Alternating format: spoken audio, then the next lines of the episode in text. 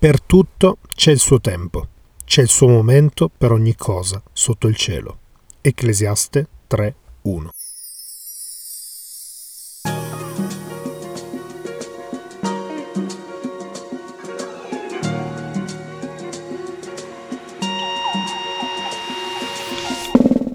Benvenuti in questo nuovo episodio di Bible of Love, positività quotidiana. Come possiamo trasformare le parole in vita quotidiana? Il mio nome è Pasquale Cesarino e oggi vi guiderò in questo argomento. C'è un tempo per ogni cosa. Quante volte abbiamo sentito frasi tranquillo, tanto c'è tempo, oppure non hai saputo gestire al meglio il tuo tempo e le tue risorse.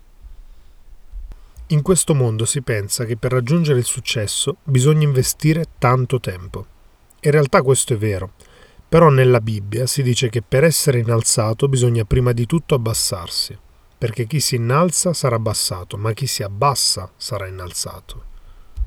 Ora è vero che per raggiungere successo nella vita è necessario impiegarci del tempo, perché sennò sarebbe tutto facile, ma è importante anche riconoscere la propria identità, capire chi siamo per poter raggiungere il successo.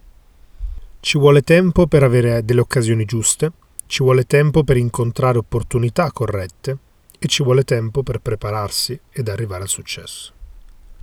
E appunto, come dice Ecclesiaste, c'è un tempo per ogni cosa. Affrettare le cose non aiuta, fare le cose troppo tardi nemmeno. Bisogna avere equilibrio e farsi trovare pronti al momento giusto. Sarebbe un vero peccato non farsi trovare pronti quando l'occasione si presenta nella nostra vita. Voglio fare un gioco di immaginazione con voi. Immaginate di avere ogni giorno un conto corrente con 86.400 euro. Però c'è un problema. Se non spendete quei soldi entro la mezzanotte, questi soldi verranno cancellati e l'indomani a mezzanotte un minuto vi verranno riaccreditati 86.400 euro. Sarebbe bello, eh? Tutti noi vorremmo un conto così. In realtà lo possediamo perché ogni giorno possediamo un conto corrente che è composto da tempo, 86.400 secondi al giorno e possiamo noi scegliere come spenderli. Il problema è che a mezzanotte vengono cancellati e non possono tornare indietro. Ma se Dio vuole, a mezzanotte e un minuto ci vengono riaccreditati. E quindi come spendiamo ogni giorno questo tempo? In cosa lo investiamo? Stiamo investendo nelle giuste priorità? O stiamo buttando via il nostro tempo? Stiamo gettando via la nostra vita?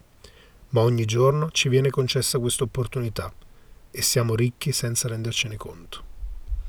Ma per esempio, quante volte siamo tristi o nello sconforto di non essere riusciti a compiere tutto quello che ci eravamo preposti? Quanto questo rammarico aumenta se allarghiamo il nostro sguardo pensando alle settimane, ai mesi, agli anni, alle sconfitte. Però abbiamo letto, ogni cosa è stata fatta buona a suo tempo. Quindi il trucco non è quanto riusciamo a compiere in una singola giornata o in un periodo di tempo, ma ciò che importa è la qualità.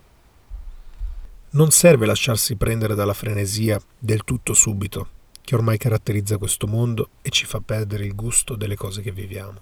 Dobbiamo imparare a gustarci il tempo della gioia, saper sopportare il tempo delle sofferenze, imparare a tacere per vivere il tempo del silenzio e dell'ascolto. Sapete, tutto questo correre che viviamo è come tutta una grande tentazione verso la quale ci affanniamo per avere ogni cosa di fretta. E ci ritroviamo a non avere mai il tempo per Dio o riflettere su queste cose. Ci ricordiamo di Dio solo quando abbiamo problemi o qualche volta all'anno in occasione di festività speciali. Ma Dio non si è mai dimenticato di noi. Lui si prende cura di noi ogni giorno. Continua ad amarci da duemila anni la Bibbia dice che tutto copre al bene di coloro che amano Dio, ma spesso noi, egoisticamente, ci dimentichiamo di dedicare del tempo a Lui. Ad esempio, se hai realizzato nella tua vita ciò che Gesù ha fatto sulla croce 2020 anni fa, hai mai detto grazie a Lui per questo? Ti sei mai fermato un attimo per dire la parola grazie al gesto d'amore più grande della storia dell'umanità, che ti permetterebbe di vivere la vita eterna con Lui? Sapete, voglio condividere con voi un po' del come mi sono accorto che stavo gestendo male il mio tempo. Da quando sono diventato credente, i primi periodi pregavo moltissimo, amavo passare del tempo con Dio. Poi, negli anni, gli impegni, i progetti, le cose mi hanno portato ad avere meno tempo di preghiera perché nella mia mente avevo troppe cose da fare, quindi non riuscivo a dedicare tantissimo tempo per la preghiera. Non è che avevo smesso, ma ne dedicavo meno. Poi mi resi conto che la preghiera è importantissima perché senza di quella non possiamo ottenere risultati.